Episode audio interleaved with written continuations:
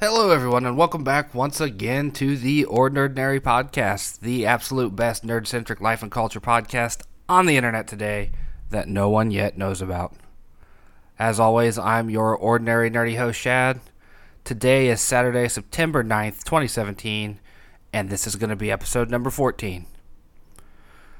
Over the last few weeks, I think last week was an exception, but the uh, there have been a number of episodes we've done here that have had sort of heavy topics. Uh, a couple weeks ago, we talked about escapism and its importance.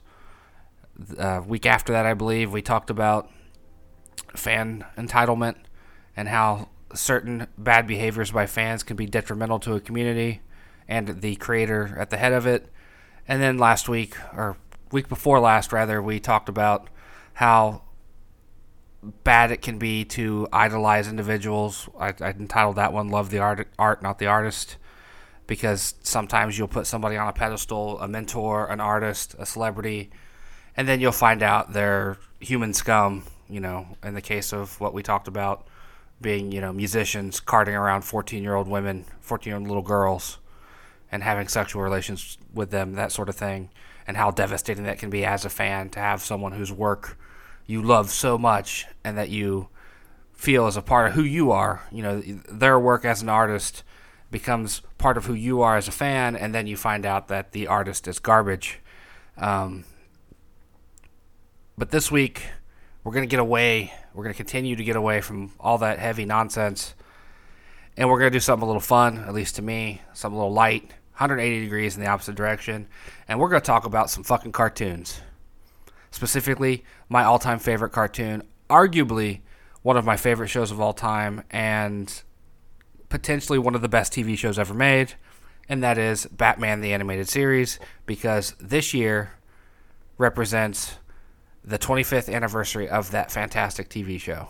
And it's crazy to me that this show is 25 years old, or it came out 25 years ago. Saying it's 25 years old makes it sound like it's still on like The Simpsons. But it had a, a, good run there in the early 90s. It was one of my favorite things. I looked forward every day from school to come home from school and watch this cartoon. It was just fantastic.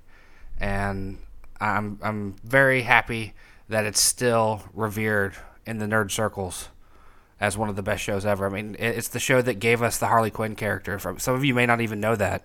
Some of some of you, I would hope, if you, you would know this if you're listening to my podcast, but the Harley Quinn character, the the oversexed clown psychotic lady that we saw in the god awful Suicide Squad movie portrayed by Margot Robbie, started as a cartoon character. She was not an, originally a, a character in the comic books.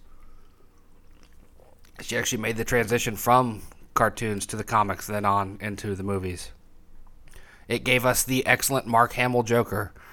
Little fun fact that some people, I'm, I'm always astounded when people don't know this. Tim Curry was originally going to be the Joker in this cartoon, but then he, I want to say he got ill, and they replaced him with Mark Hamill, and history was made. Th- this is a role that Mark Hamill was born to play. You know, everyone loves him as Luke Skywalker, but I feel his version of the Joker is the superior version of the Joker. Jack Nicholson's Joker was great. Heath, Ledger, Heath Ledger's Joker was amazing as well. They are still not as good as Mark Hamill's animated Joker and it, that's one of the reasons why it made it so awesome when they brought Mark back to play the Joker in the Arkham video games because he's just so damn good in the role. This is also where we really start to see what I feel is the best representation of Batman and Bruce Wayne is that it, the animated series was the one where they made it very clear that Bruce Wayne is the alter ego, not the other way around. It's not Bruce Wayne masquerading as Batman he is Batman and he has to pretend to be Bruce Wayne. He has to do this playboy jaded lifestyle thing that, you know, makes him seem all, all detached and kind of aloof and like he's just interested in chasing skirts. But he's actually Batman. Batman is who he really is. He's a broken, crazy ass rich guy who likes to, you know, fight criminals and or actually I can't even say he likes to fight criminals. He does it out of obligation. He feels he has to. It is it is a a thing he cannot not do, you know. And th- that's where this characterization of the character really came to light is in this cartoon. So it, it's it's funny to talk about it as, you know, oh, it's a little afternoon children's cartoon show, but it was so much more than that. You know, it, it's an Emmy award winning show. It, it's a show that as a 34 year old man, I can still pop in my Blu-ray player and enjoy the hell out of. The shows are very, very good, and that's what this topic is going to be about this week. To start us off, we're going to talk about my five favorite episodes of Batman the Animated Series. But before I get into my personal list, there are some episodes I felt were worthy of mentioning because there are a lot of episodes in this series that are fantastic. There are very few that I would even call bad. And the ones that I would call bad were ones that I, I just didn't like as a kid. But watching them as an adult, it's like, man, this show's pretty fantastic still. So, before we get into my list, let's break down some honorable mentions real quick. Up first is the episode entitled Harley and Ivy. As you can guess, it focuses entirely on the characters of Harley Quinn and Poison Ivy. Harley's kind of been fired by the Joker. She's out on her own. She meets up with Poison Ivy, and then they run amok in Gotham City. It's an iconic episode. It's you know in today's age of women empowerment, it would it would not be a surprising episode at all. But in the early '90s, when that sort of thing was wasn't as big a deal, and you know people were kind of like, oh, girls don't like comics and whatnot. Um, this was a surprising episode. I remember being a little boy watching it. It's like, man, this is kind of cool that they're focused so hard on Harley and Ivy. And there's this great scene. You've probably even seen it, even if you're not a fan of the show. There's there's a scene where they're in a car and they pull up next to another car, and there's a bunch of dudes in the car next to them, and they're kind of catcalling and you know, uh, quote unquote flirting with the two of them, and they pull a rocket launcher out. Harley does, and the the boys run and they blow up the car. It's it's that kind of thing. It's it's a woman empowerment episode in an era when that sort of stuff wasn't as common. It, it's a great setup for the two characters. They they mesh really well together, and eventually they started doing it in the comic books with Gotham City Sirens, um, which a movie will be made soon. Uh, hopefully, it turns out better than Suicide Squad because Suicide Squad was garbage. But we uh, we shall see. Harley and Ivy. It's a, an episode worth mentioning. Also, is what is reality? I didn't know this until this week as I was putting this together, researching episodes, watching videos, you know, that list the top 10, top 11, top 15 episodes themselves. What is reality is one of the three, there's only three of them, three episodes where the Riddler is the villain. And that is insane to me because the Riddler is a fantastic villain. What is reality is a it takes place in virtual reality. It's you know it's Edward Nygma doing his thing where he's got to try to prove himself to be the smartest man in the world, and that's you know always his downfall. And it's just a crazy, crazy look at a world that we are on the cusp of, of, approaching because VR is a thing now. It's it's you know a commercially available item for you know it's expensive, but it, it's it's still out there now. So it, it's a crazy look at, at the not so distant future from the 90s. And it's just a great episode showcasing Riddler's insane genius. Another episode is the two parter Robin's Reckoning arc. This is specifically the arc where we see the tragic origins of the Robin character, how Dick Grayson lost his, lost his family and loses his family. How Dick Grayson loses his family and becomes the ward of Bruce Wayne and eventually Robin. Shadow of the Bat is another good episode, another two parter like that. Uh, this one deals with Batgirl. There's the episode Trial, where Batman is put on trial by the inmates of Arkham with Judge Joker at the helm of the trial and a DA who does not like Batman being forced to defend him. It's a fantastic episode. Most of the Joker episodes are pretty fantastic, but there are some standouts, Trial being one of them. Uh, I almost put it in my top five. It just missed the cut. Harley's Holiday is a Harley centric episode, uh, dealing with her just being out doing stuff. Uh, it's again a fantastic episode. Arlene Sorkin's version of uh, Harley Quinn is fantastic. Uh, Tara Strong is also very good at Harley, but in this cartoon, Tara Strong voiced Batgirl, Barbara Gordon. It wasn't until later with Arkham, the Arkham games, that uh, Tara Strong took over the role from Arlene, but they're almost indistinguishable. Like it, it you really have to pay attention with a with a focused ear to understand which version of the character is who, uh, who's voicing which version of the character. Um, fantastic stuff there, though. Harley's Holiday has always been one of my favorite episodes. There's Second Chance. Uh, this is an episode dealing with Two Face getting reformed. If I'm not mistaken, I believe they fixed his face in this episode. It's been a long time since I've seen it. Uh, when I put this list together, I didn't sit and watch episodes. I went through and read all the synopsises available on IMDb and was like, okay, yeah, that's one of my all time favorite episodes. That was one too. So forgive me for not being completely 100% versed in this episode, but Second Chance was a fantastic episode. Uh, there is The Man Who Killed Batman. This was a great episode because it dealt with this kind of Weasley accountant type guy. Like he was a number cruncher for the for a mob family, if I remember correctly. And he believes he killed Batman, and everyone believes he killed Batman as well because no one's seen him since the the aforementioned encounter between them and as a result, everyone's either trying to like kill him too, so they could be the man who killed the man who you know. So They want to. You end up with villains in the Batman universe trying to kill this Weasley little fella, so they could be the guy. Either so they could be the guy who killed the man who killed Batman, or they're mad at him for robbing them of the chance of killing Batman.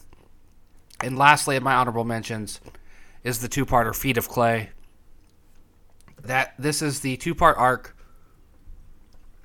Excuse me, I drink water. Talk myself hoarse. This is the two part arc that shows us how Clayface becomes Clayface.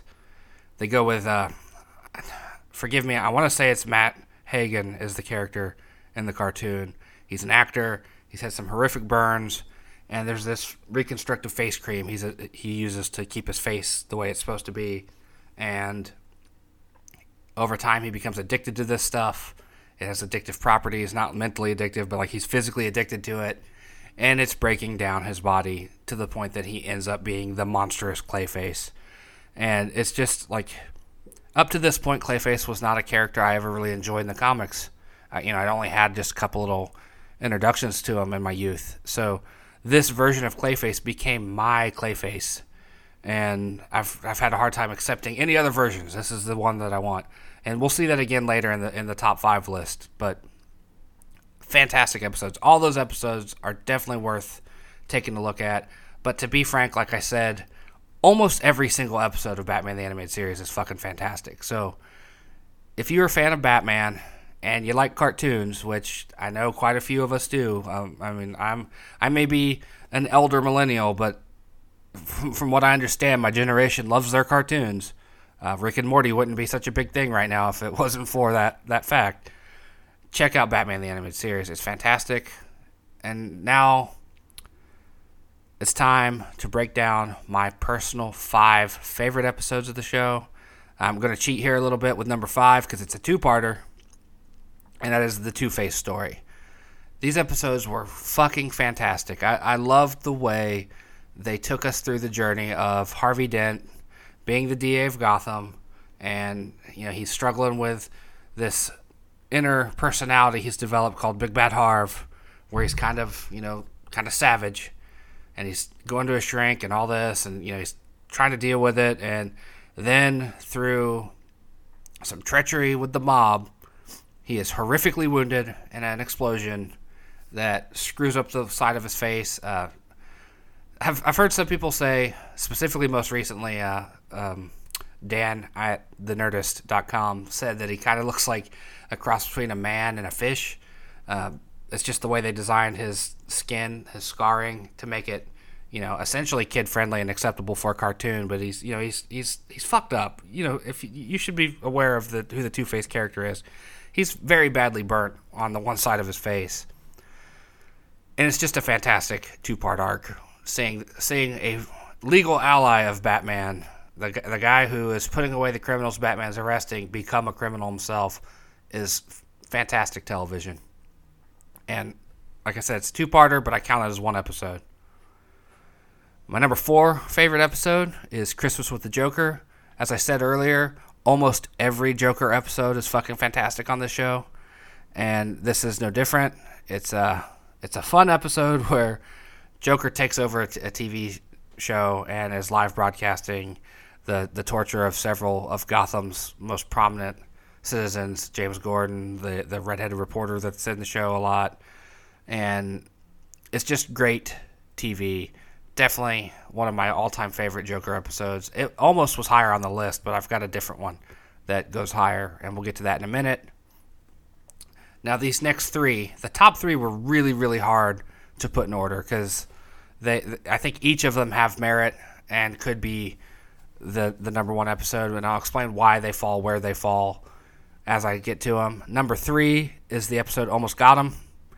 This is a fantastic episode. I keep saying the word fantastic, so forgive me, but it, it, it's apt here. This is the episode where several of Batman's villains, the Penguin, Two Face, Poison Ivy, Joker, and Killer Croc, I think that's the five, they're sitting around a table playing a game of poker and sharing stories about how they almost got Batman and Crocs is absolutely hilarious. I don't I won't spoil it here if you've never seen it, but it's one of my favorite single moments in television from my youth.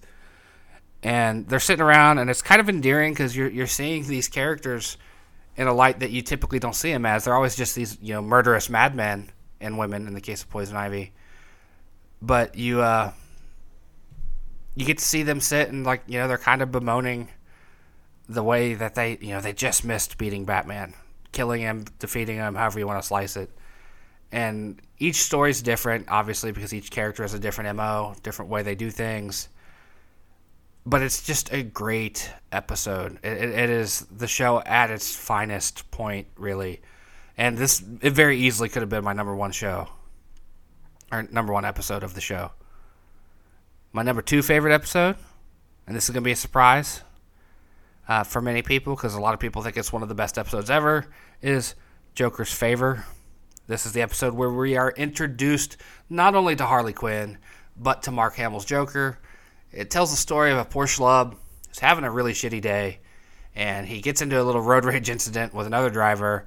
And much to this guy's dismay, he realizes the other driver is the Joker. There's a tense scene that follows where the, you know, it's kind of a chasey type sequence. And then because the Joker is feeling generous that day, he doesn't kill the guy, but he takes the guy's information and tells him, very much like an old fashioned godfather, that you owe me a favor, sir. And I don't know what it's going to be. You don't know what it's going to be. But one day I will come to collect this favor, and you will do what I need. The guy immediately gets into the witness protection program, changes his name, relocates his family, moves to a new city.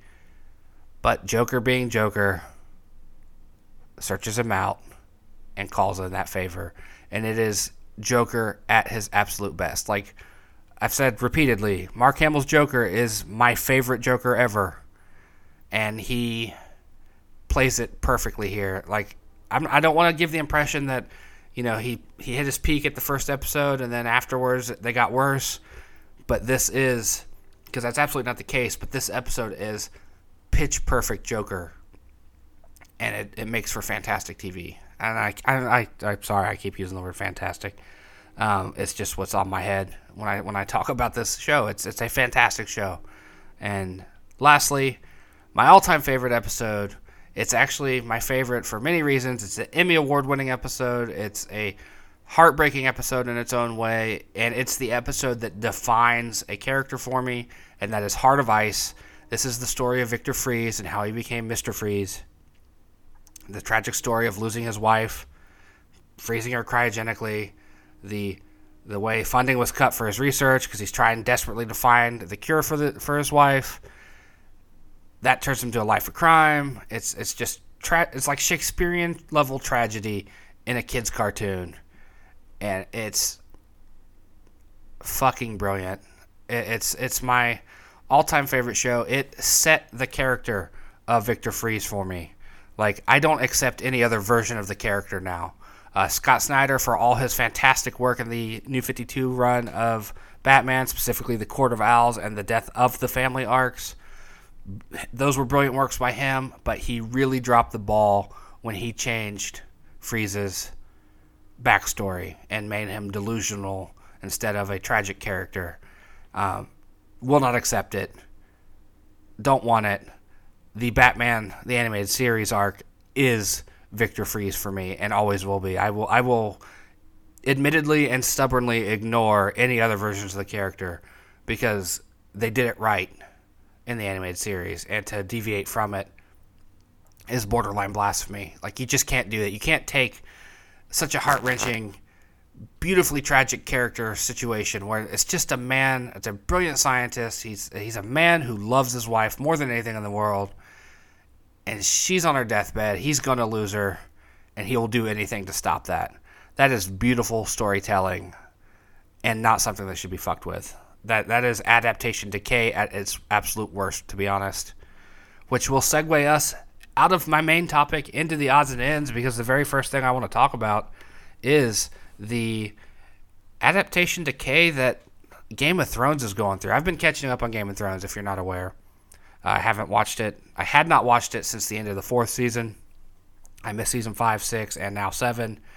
I'm a little more than halfway through season six now, and I've noticed that as they start to peel away from the books, they, they've in many ways they've they've gone past what the books have written, and they're kind of doing their own thing now. And the more they do that, the more they do stupid ass things that drive me nuts. Uh, I won't get into too much spoilery stuff just in case you're not caught up yourself. But I will mention in broad terms, like the way Stannis Baratheon's character has been handled. All this time has been pretty much lockstep with the book. And then there towards the end of season season five, he goes completely off the rails, does something that's completely out of character, does something that's completely out of character based on what they have shown him being earlier that very season, and it ruins his entire arc. And it, I can't think of any reason why they did it other than to just finish his story on the show. Like, okay, we're done with him now. And that's not the way it is in the books. He's still very much a, a part of what's going on, at least as the sixth book is getting ready to start maybe maybe uh, in book six, Winds of Winter, they'll do something similar, but I have yet to see it. And from what I've read, little excerpts and stuff, that it doesn't seem like they're going that way. And they've done this a lot through the, the span of the show. Like the first season was basically scene for scene the first book.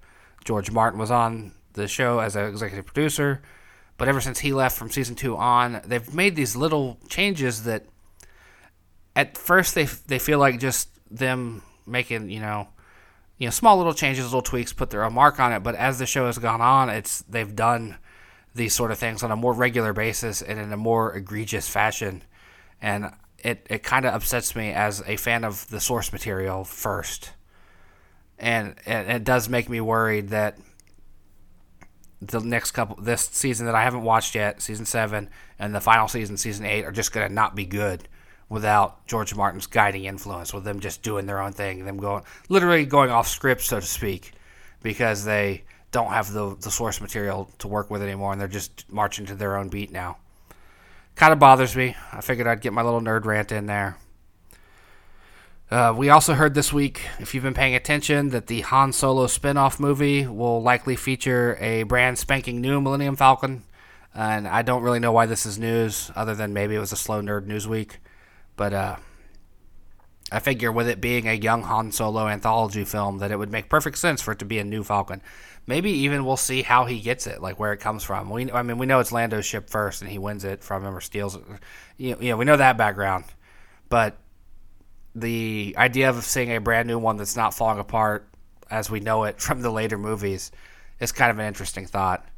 Uh, we also found out that Drew Goddard, uh, formerly, you know, he has done uh, Cabin in the Woods as a former film of his. He is set to write and direct X Force. This is a thing I've been looking forward to for a long time, ever since they started with the, down the Deadpool arc, and then you know then they cast Domino and and Cable, uh, Psylocke over there in the, one of the la- in the last X Men movie. Uh, potentially could be a part of this as well. Um, I, I look forward to the X Force. They're like, for those of you that don't know, they're like the X Men's Black Ops team, and it's a fantastic a group of characters that I want to. I've always wanted to see done in a movie ever since I started doing X Men movies. I, I was thought X Force would be a great thing to see. So they're working on it now. Drew Goddard is a disciple of Joss Whedon. Uh, he's wrote some episode, wrote and directed some episodes for Joss on his various shows. I think he did some Buffy. Uh, I don't think he did any Firefly, but it potentially could be a great little piece of uh, comic book fun. So we'll wait and see how that plays out. Also in comic book news, on the DC side of things, we found out that John Cena of WWE fame is one of the two frontrunners to play Captain Marvel, Shazam. He's always going to be Captain Marvel to me. Um, he's you know set to play the, the titular superhero. Uh, this is particularly interesting because we all know that Dwayne the Rock Johnson is playing Black Adam, which is Shazam's chief villain. So we could have this very interesting situation down the line. It's supposedly not going to be the case in the Shazam movie, um, but we could have this very interesting situation down the line where we have two former WWE guys, two former professional wrestlers, two former world champion professional wrestlers, guys that were at the top of their game at various times, facing off in a movie, and that's an interesting concept. Like John Cena, if if you ever seen the uh, Amy Schumer movie Trainwreck, he was probably the best part of it.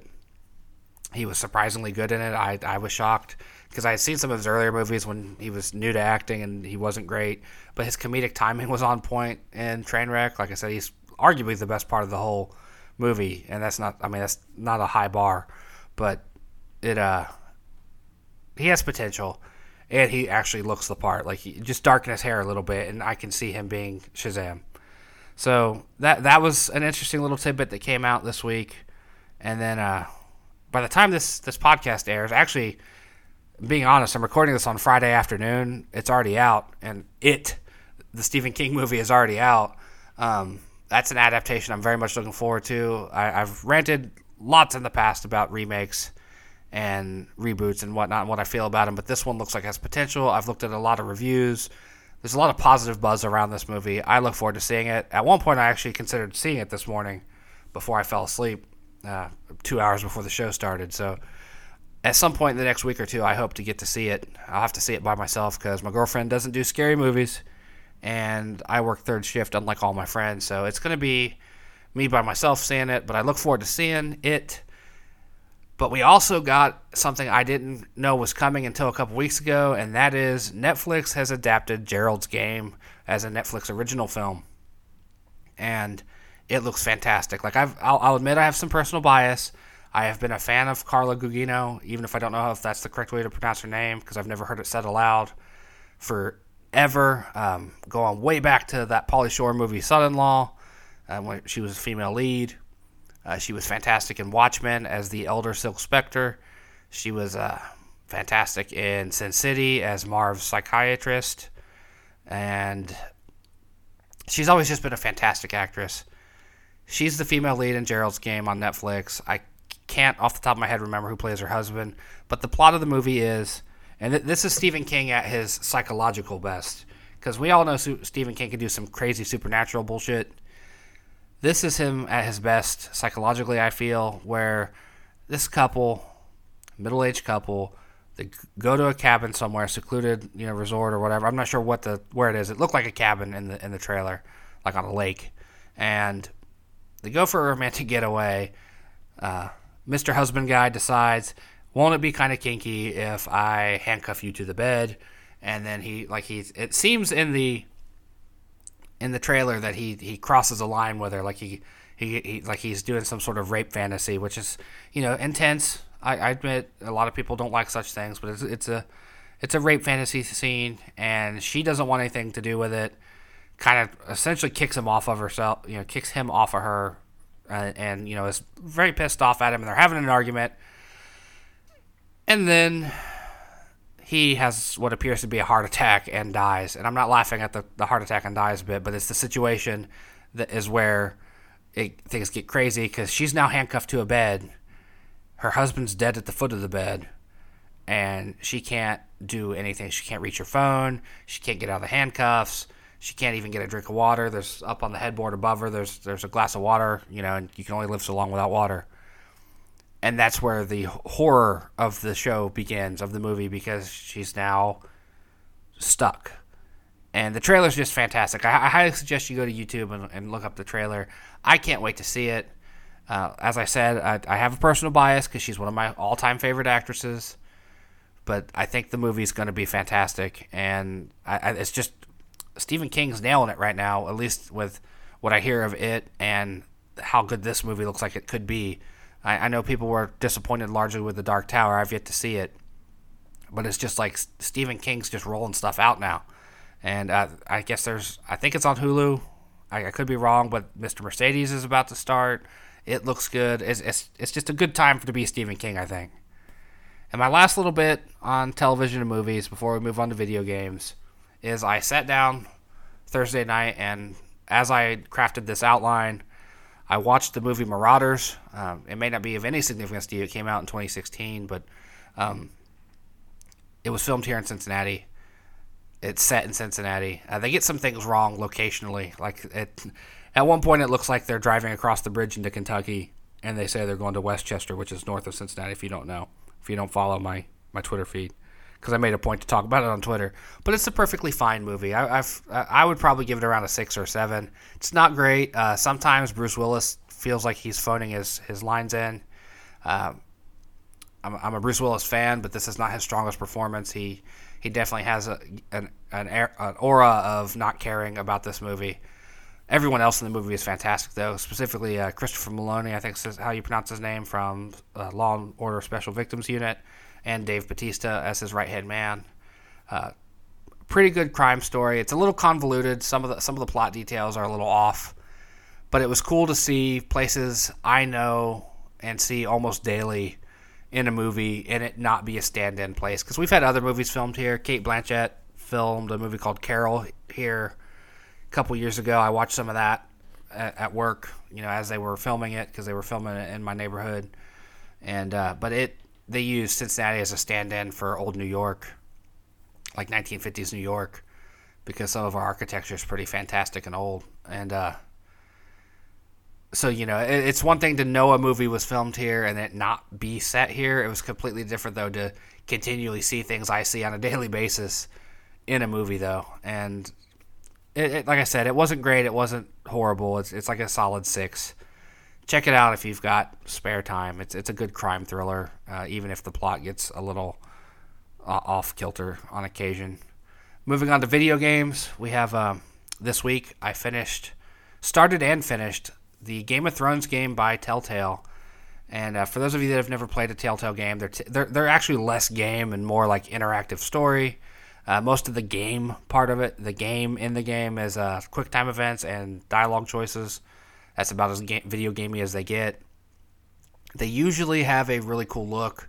Uh, like the Batman games and the Walking Dead games look like they're straight out of a comic book. Uh, the Tales from the Borderland games looks or game looks like uh, it's straight out of the Borderlands games. You know, it's got that art style perfectly recreated in a different style of game, not a first-person shooter. This game I didn't really care for the look of. It uh, has a painted look, like the backgrounds, the characters, they all look like a painting. And while it looks good as a still, it doesn't look good animated. I, I didn't care for it. I also really didn't care for the story of this one. Um, it's probably it's definitely the worst Telltale game I've ever played, and, and in the sense that the story is tucked into the midst of the TV show's universe starts at the Red Wedding, which was you know the end of season three, and it so it has a little overlap with season four too. And uh, it tells the story of House Forrester. They were bannermen to the Stark family, and now they're under the rule of the Boltons because you know the Boltons rule the North at this point in the Game of Thrones story. And it creates some really like lame situations where like you're facing off with Ramsay Bolton but you know that nothing you're going to do in the scene is going to really affect Ramsay. Like even there's one scene late in the game where you've got a knife to Ramsay's throat and it gives you the option to to not try to harm him or to try to cut him. But you know if you've watched the show at this point that you're not going to do anything. He's going to get out of it. Because he's, you know, he's still very much around in season 6 of of the TV show. So it's it's kind of garbage like that that they they do like like Walking Dead works because it's set in the existing universe, but it's a side story. It's tangential. It's it's it's a parallel. More is more of what I'm getting at. Like the characters in Walking Dead, while they occasionally interact with characters from the show and books, like Jesus and and there's one point early on in the Walking Dead games where you briefly encounter Glenn. they're not tied to your story in, in a meaningful way. Whereas in this Game of Thrones game, the the existing characters, the Margaery Tyrells, the Cersei Lannisters, the Tyrion Lannisters of the of the world, frequently butt into the characters of the show and uh, of the game and of the Forrester family, and it doesn't make sense. Like for example, Mira Forrester, the do- the oldest daughter of the Forrester family, is a handmaiden of Margaery's. She apparently has been a handmaiden for a long time. She is a close associate of Margaery's for most of the game, and if you screw up one point, you lose that. But that that's that's established that she's a a right hand woman, if you will, for Margaery. Nowhere is she in the books or show, so they they establish this close connection to one of the main characters that can't exist. You know, it doesn't make sense for it to only exist in the space between the two seasons or not at all in the books. You know, so it's it's things like that. It's it's the the major characters from the show, and I get why they did it because they are, you know, it, it ties it more closely to the show. But having major characters like Tyrion be crucial to the characters of the game doesn't make any sense in the greater context of the Game of Thrones thing.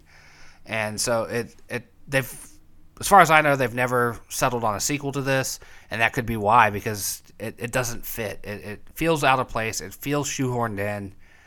It feels like it shouldn't belong. And then on top of it, it's just not a very good story. Like, I mean, I know it's Game of Thrones and things end badly for everybody, but like, it just felt like you were behind the eight ball the whole game. No, no decisions you made were ever going to pan out. It was just going to be misery and suffering. And I know that's intentional because it's Game of Thrones, but it didn't make for a good game. Like I felt like no matter what I did, everybody was going to die. I'm surprised anyone survived, to be frank. And then it ends in this way that's kind of cliffhangery. Like it could lead into a sequel, but we're three, four years past that game, and there's no sequel. And I don't know how you could fit more of that into the established story. So I think it's a misstep. Also, this week we uh, found out that uh, Player Unknown's Battlegrounds has sold 10 million units so far. And some of you may that, that don't know what it is may not understand why that's a big deal.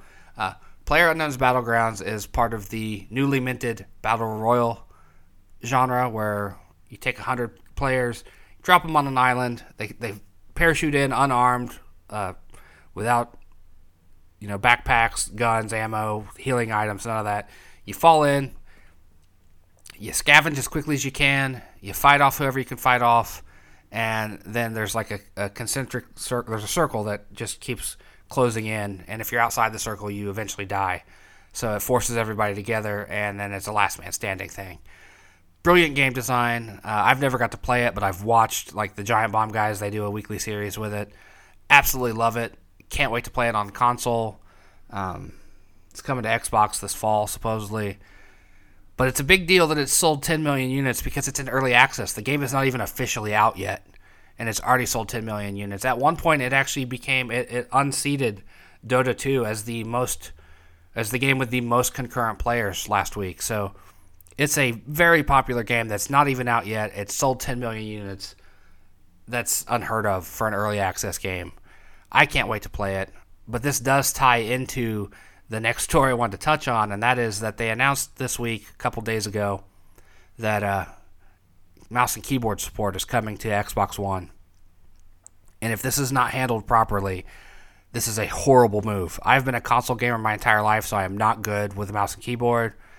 Mouse and keyboard typically, if you're good with it, gives you an advantage over controller players. It's it's quicker, more responsive if you if you can do it and those of us that use controllers are going to be boned. If they don't separate the player pool or you know whatever if you're using a controller your life is going to be hell when you start coming up against people that are good with mouse and keyboard. Like i shudder to think what it's going to be like when my poor kids are playing overwatch and mouse and keyboard support's in effect.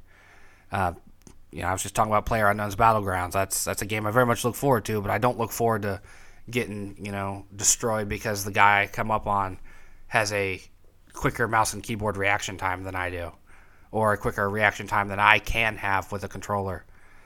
So I, I, I understand Microsoft's looking, grasping for whatever thing they can to make themselves different than PlayStation because they're being outsold like 10 to 1. But I don't like this idea as a console gamer, as an Xbox player. I don't like the idea of mouse and keyboard being a thing.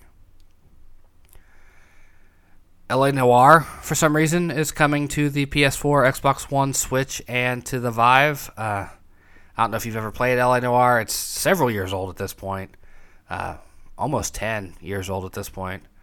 And it's a fine game. It's not Rockstar's best game, but it's a fine game. They did some interesting things with the, the face technology to let you be able to, like, you know, analyze someone's face while you're interrogating them and, like, oh, that guy's lying. That, that woman's telling the truth, stuff like that but it wasn't a great story. It's not a game I desire to replay again, and I haven't seen anything about pricing yet. But I would not be shocked if they try to sell this as a sixty dollar game because uh, it's being remastered and all that. I think this falls under the same umbrella as uh, what just happened recently with Bulletstorm by Gearbox, and that it should have just been a backwards compatible game. Just make it backwards compatible. Don't release a brand new version where you can anyway. Um, I know PS4 doesn't really have backwards compatibility too much and Switch is brand new, and then there's the Vive situation. I, I kind of understand the Vive version the most, the Vive and the Switch versions, but it's it was a, a one and done kind of game. It was the kind of thing you play through, you experience it once, and then you never think about it again. In my opinion, um, again, not bad, but not great, and the story ends in a way that's kind of eh, in my opinion. So I don't know why they're redoing it, but you know, they didn't ask me. My, I'm not on the advisory council there that, you know, approves their decisions. But it's coming, so that you know that's news. Uh, also, this past weekend, one of the more surprising things I didn't expect to have happen, I got to play the Call of Duty beta. Uh, I was sitting around Saturday night last week and uh, looking for what something to do, and then my phone goes off, and I look at it, and it's my buddy Brian. Uh, if you follow Movieverse or you've heard me talk about Movieverse, that's it's that Brian he asked me if I wanted to play Call of Duty, try, try out the beta, and and I'm sitting there looking at the phone like, dude, it's it's a closed beta. We I, I didn't pre-order. I don't I don't pre-order typically. I actually have very strong held beliefs about not pre-ordering. Anyone who knows me knows this. Um, can't play it. Didn't pre-order it. And you know, t- to my surprise, he's like, "Man, come on! I got codes. I wouldn't be asking if I didn't have codes." This is essentially the the crux of the conversation. I'm I'm putting words in his mouth here, but that's you know the the the structure of the conversation was very much like I have codes, man. I wouldn't ask you about this if I didn't have codes. And so I was like, "Oh hell yeah! If you got codes, let's do it." He gave me a code. I spent almost two hours waiting on the game to download because for some reason it downloaded super slow.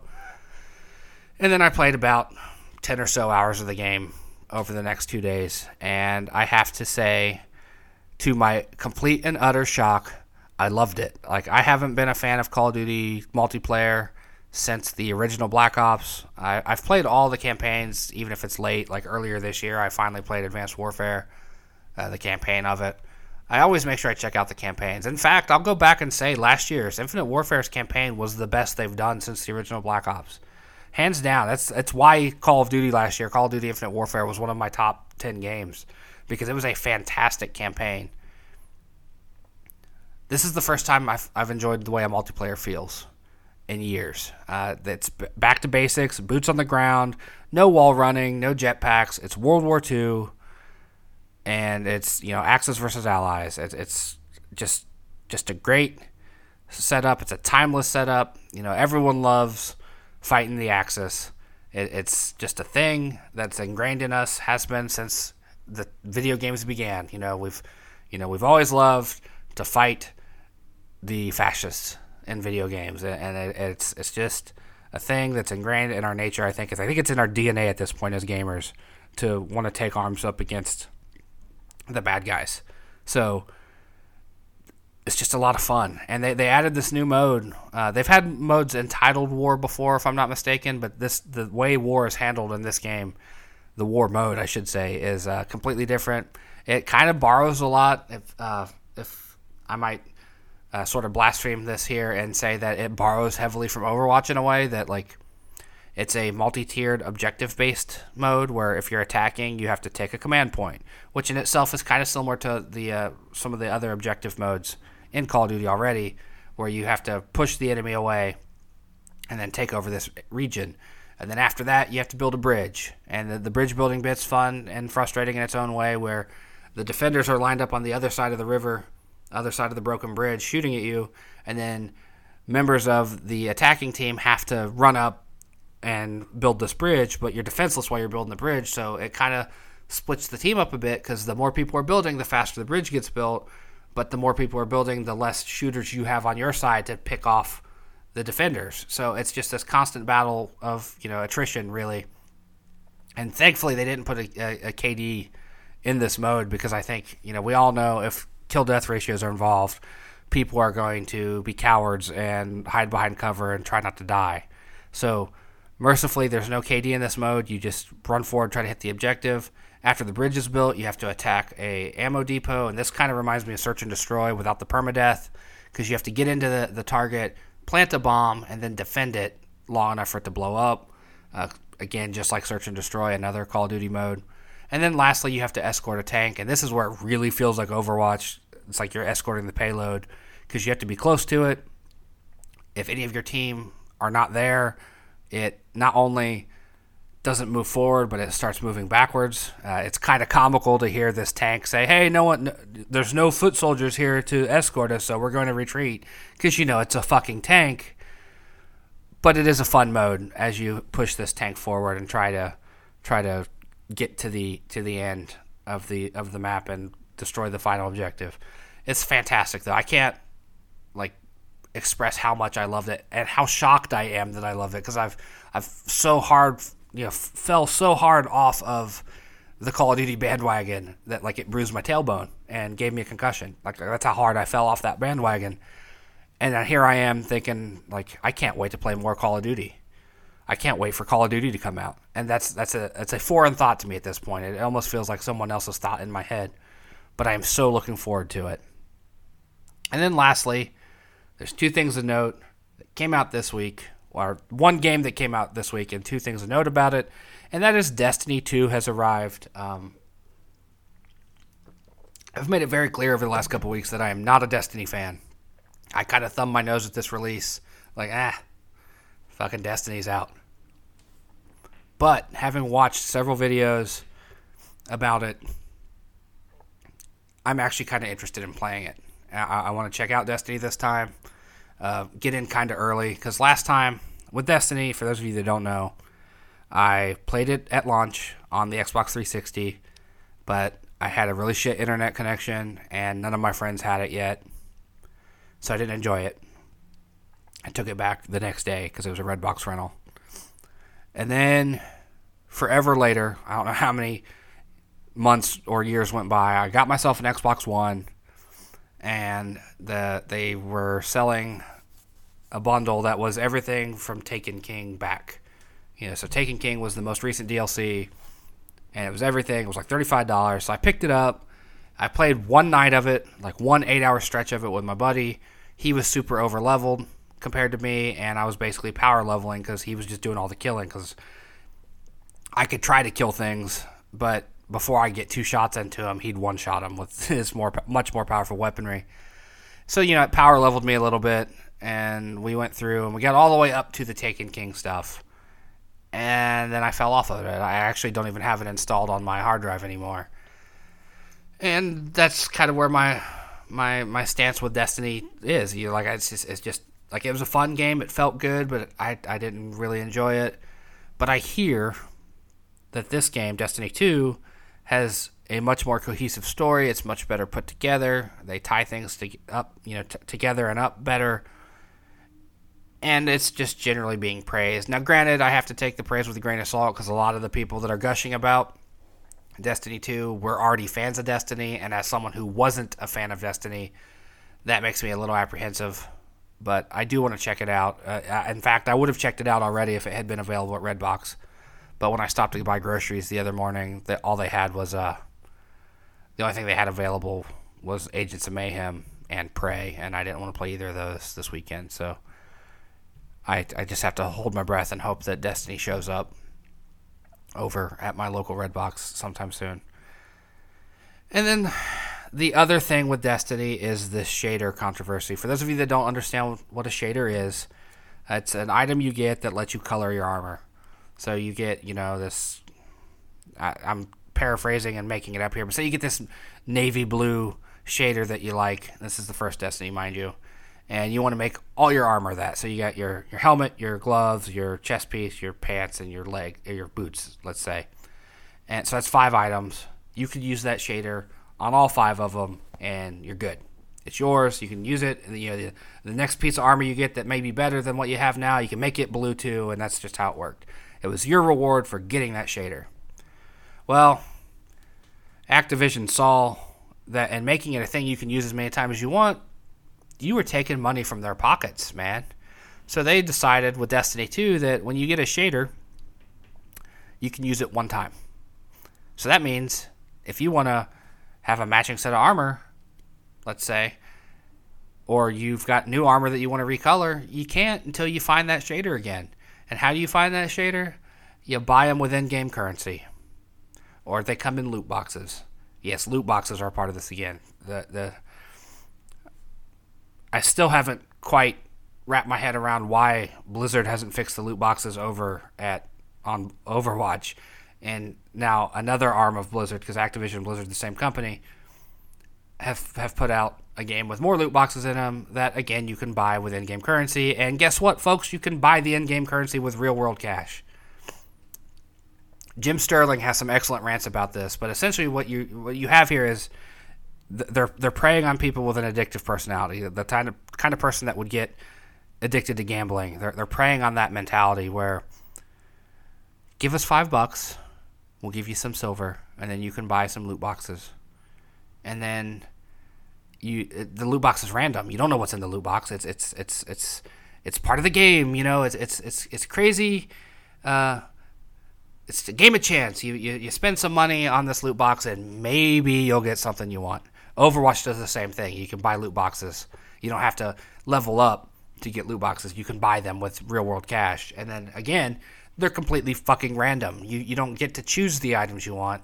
You know, like I get, I'm actually for. Um, and I, and I say this loosely. I'm not an advocate of it, but like if you're gonna do microtransactions, they better fucking be cosmetic. Like if you're gonna ask people to spend money past the sixty to ninety dollars they've already spent on your game, depending on what version they bought. And let's not kid ourselves, there are some special versions that are 150 dollars. If you're gonna ask for extra money, the shit you're pay you're asking people to pay for better not a affect the game. Looking at you, Warner Brothers, with Shadow of War. It better not affect the game. It better not be pay to win. It better be fucking cosmetic. Like I love that we have started to get away from um, map packs being a thing. Like that splits the player base. I, I I remember back in the days when I played Call of Duty multiplayer, how heartbreaking it was when I couldn't afford the new maps, but all my friends had them. So then when we're playing together, I'd fucking get kicked out because I didn't have the maps. You know, the, the map rotation dropped in something new from a DLC content that I didn't have. So I like that we're getting away from that. And I like the shift too that if you want to do games as a service, that you offer cosmetic stuff, skins for your guns, uh, clothes for your characters, stuff like that. That's what DLC should be because there are plenty of people that are willing to pay $250 or $250 $2.50 for a fucking hat or a jacket or a zebra striped gun skin or gold plated gun skin platinum gun skin whatever that stuff's fine people people that want to spend the money on that go right ahead but the the fact that destiny has now taken a system that worked with the shaders being yours to use as many times as you want and then made it a a thing where they've put it behind a paywall and then on top of it being behind a paywall, it's a completely randomized paywall. Because, forgive me, I haven't played Destiny 2 yet, but from what I've seen, it doesn't look like you can just go to the store and go, I want the navy blue shader, I want the onyx black shader, and I want the phoenix red shader. It doesn't seem that you can do that. That would see that would be a little more forgivable. It would be the more traditional microtransaction model that I can stomach. But for it to be behind a paywall with randomization in it, which is where it becomes like a gambling thing because that's that's how that personality works. Um, I don't know if you've ever seen a, a, compulsive gambler, but like if they're put in front of a slot machine, they put the quarter in, pull the lever. Ah, shit, didn't win. Put the quarter in, pull the lever. Ah, shit, didn't win. Put the quarter in, pull the lever. Oh, I won four bucks.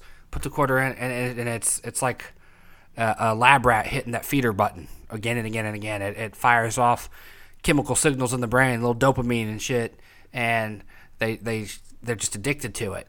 You know, it's, it's reprehensible for these video game companies to exploit this sort of thing, especially since many of the people who play games, like I'll never make the argument that games are for kids because that would be, you know, demeaning to myself. But children play these games and they get caught on that that uh, that addictive thing. Like I've seen it with my own children, where they love opening loot boxes, and if they had access to a credit card and could do it, they would buy the loot boxes. It's it's nefarious. It, it's shady. I don't like it, and they've done it with Destiny 2. Now, granted, I'm not a Destiny 2 fan, so I'm, I'm less mad about it than I would be. But I think it's a horrible idea. Loot boxes are the utter bane of the video game industry right now, in my opinion. Even Pub, PUBG, Player Unknown's Battlegrounds, is guilty of it. They have they actually have loot boxes that you win that you can't open until you spend two dollars and fifty cents on a key. So ah fuck that. I, that that whole thing just irritates the shit out of me. So I I'm gonna leave it there. I'm not I'm not I don't want to spend my afternoon angry. So we're to back away from that now. We're to move on. Uh, unfortunately, this week I have nothing to discuss as it comes to reading. I've had a very busy week. Um, didn't read anything, but I do tangentially have to say that I have been working on some ideas for writing. I've had some ideas pop up, things I'm, I'm mulling over, kicking around in my old, you know, my old noggin here. Uh, I haven't written anything in a long time. Last thing I wrote was uh, a short story. I've written a couple short stories over the last few years. Not enough to put together into an anthology of any sort and try to sell, but you know, I've written a story here and there. But my lifelong goal has always been to write a novel. I would love to publish at least one novel before I leave this earth. So I've got some ideas to finish things I've already started, rework them, make them better. Because like I've been writing a, a private eye novel since I was like 20. So I've got a lot of work to do on that one, make it better. But I also like, you know, I like high fantasy, Game of Thrones style stuff. So I've got ideas there, and I've I've got some sci-fi ideas and some horror ideas. But the thing is, is this week instead of reading, my thoughts have been when I haven't been playing video games, watching movies, writing for this podcast, or researching for this podcast, or flat out working my soul crushing job.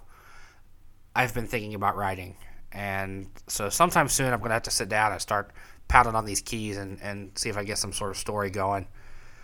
But uh, so no reading this week, but lots of pre-work on writing. So I, I guess that's kind of the same thing. It's you know it's at least related. It's in the same ballpark. But that's going to do it for me for this week here on the OrNERDnary Podcast. As always, I appreciate you taking time to sit and listen to me ramble for an almost an hour now. Um, it means the world to me when you when you take the time to do this. Uh, we've got some changes coming to the podcast. Uh, if you follow me on social media, you know that I upgraded my setting. You might be able to hear it. I can't tell. I haven't heard the audio quality yet of this episode, but I've got some new microphones. I've got an audio mixer. We're set up to do a conversation finally. So in the coming weeks, we'll, we will have episodes where it's not just me talking to you. It'll be me talking to somebody else, and you get to listen instead. So it, it, maybe that'll be better. Like I, I hope that works out. Like I, have got some people that want want to be on the podcast, so I don't have to hold a gun to anybody's head and force them to. It's going to be a good time. At the very least, we'll have a good conversation. Me and me and my friends, my friends and I, and hopefully it ends up being an entertaining podcast. They might run even longer than this because I've got some friends that are talkers, and we get us together and we could talk for hours. So the first one we'll be recording in a couple weeks. It'll be up two or three episodes from now, and we'll see how it goes. So look forward to that. Um, speaking of social media, make sure you check out at Polynerdic, at Polynerdic on Twitter, Polynerdic on Facebook, Polynerdic on YouTube, twitch.tv slash Polynerdic, and Polynerdic on Instagram. Those are all my social media accounts. Uh, the Instagram one is just random pictures. Oftentimes it'll be a picture of just this microphone set up, you know, as I finish a, a podcast and it's and it's uh, uploading or being imported to MP3, I'll post it and be like, "Hey, another podcast done." Stuff like that, silly stuff I find, you know, things that are amusing, things like that. Twitter is Twitter. It's where I keep you know post updates most most of the time. Uh, Twitter is also a great place to find out when I'm going to be live streaming on the Twitch channel, and it's a great place to see the archive YouTube stuff pop up. Twitter and Facebook are great for just being uh, aggregates of my work. And as I mentioned, the Twitch channel, uh, Polynerdic, or twitch.tv slash Polynerdic, it's where I live stream. I try to live stream three times a week. That's my goal. I typically do a Sunday night overnight stream, you know, some, starting around 11 o'clock on Sunday night and going until 4 or 5 in the morning, sometimes longer. Uh, it depends on how good the game I'm playing is. This week, we're probably going to start Uncharted 4. I, uh, I really want to play Yakuza 0, but I don't have the disposable income right now for it. Uh, so, so, unless that changes, it will be Uncharted 4 we pick we we kick off. I've been looking forward to that one for a while. And then, uh, like I said, I stream Sunday night. Try to stream on Monday. Sometimes the Sunday night stream counts as the Monday stream. And Tuesday, Wednesday, I try to stream all those those days. I want three days a week of streaming, a couple hours at least on each day, uh, trying to build that audience. So if you like live streaming video games and a variety of video games, I'm not someone that streams just one game. I, I like to stream a game to completion and then move on. I, I lack the internet speed to do multiplayer all the time or at all, really. So I, I tend to stay away from that right now. But as things improve and I get better internet, that could change too. The as I said, the YouTube channel is largely spent for archiving the Twitch stuff. So you know, if you've missed the live streams, you can check that stuff out. I don't put everything I live stream on Twitch. Some stuff just isn't worth it. Like the Game of Thrones Telltale series I just finished streaming, uh, due to copyright stuff with the Game of Thrones theme, I left it off YouTube. Uh, I played through The Witcher 3 earlier this year. I started putting it on YouTube, but then I was like, "This this is just gonna be too long." I got over 50 videos of it, and I was like, "I'm just gonna stop." People people really weren't watching it, so I, I didn't feel the need to keep uploading it. Things of that nature. Um, so that's Facebook and Twitter. My, my video streams. Oh, and obviously polynerdic.com. Make sure you bookmark that. Uh, this podcast gets posted there every week. It's also where I write reviews and opinion pieces, uh, some of which I reference for this podcast, but yeah, it's it's the main Polynerdic branded thing. So make sure you bookmark that as well, or subscribe if you're on WordPress. And that that covers it, except for before I go. Now that I think about it, I can't believe this slipped my mind because it's such an important thing. I have been for several months now running a fundraiser for the American Foundation for Suicide Prevention. Uh, those of you that listened to this show early on know that when I a couple weeks after I started the show, uh, I lost a friend to suicide, and it's affected my life uh, in a uh, you know in my inner and outer circles as well. There there have been plenty of people in my life that have lost loved ones to suicide. Um, so I started this fundraiser back then. It's going to run to the end of the year. I want to raise five hundred dollars by the end of the year. I feel that's a, a a not excessive amount to raise money for. So if you go to the quickest way to get there, if you go to twitch.tv slash polynerdic, underneath the video viewer, there's a life preserver icon. If you click on that, it will take you to the fundraiser. Donate if you can. I know right now we are dealing with some horrific national disaster, or natural disasters rather, in this country, in this world, that are are uh, very just things to donate to as well. Uh, so if you can afford to donate beyond that, if, if you're if you are of the giving nature, if you have a giving spirit and you can only donate to the hurricane relief stuff, that is completely and totally understandable. I would not dare ask for anyone to to to not donate to that. But if you have it in your heart to have it in your heart and wallet to donate to this suicide prevention fundraiser, please please do. It, it's it's a cause that's very dear to me um, like I said, it has affected me personally. So if you can donate to it, please do. And uh, that's going to do it. I hate to end on a down note. I know I said we were going to not do heavy headed stuff, but I have to plug that fundraiser. Um, that's going to do it for this week's episode of the OrNERDnary Podcast. Thank you so much for listening. I, I, I, I cannot express how much it means to me when you when you take time out of your day or time along your day because I know I listen to podcasts while I do other things. So thank you for taking an hour out of your day again to join me on this journey to make me a part of your day. I sincerely appreciate it. You, I cannot put into words, cannot put into words how much that means to me that you listen. And I'll see you next week here on the OrNERDnary Podcast. See you then.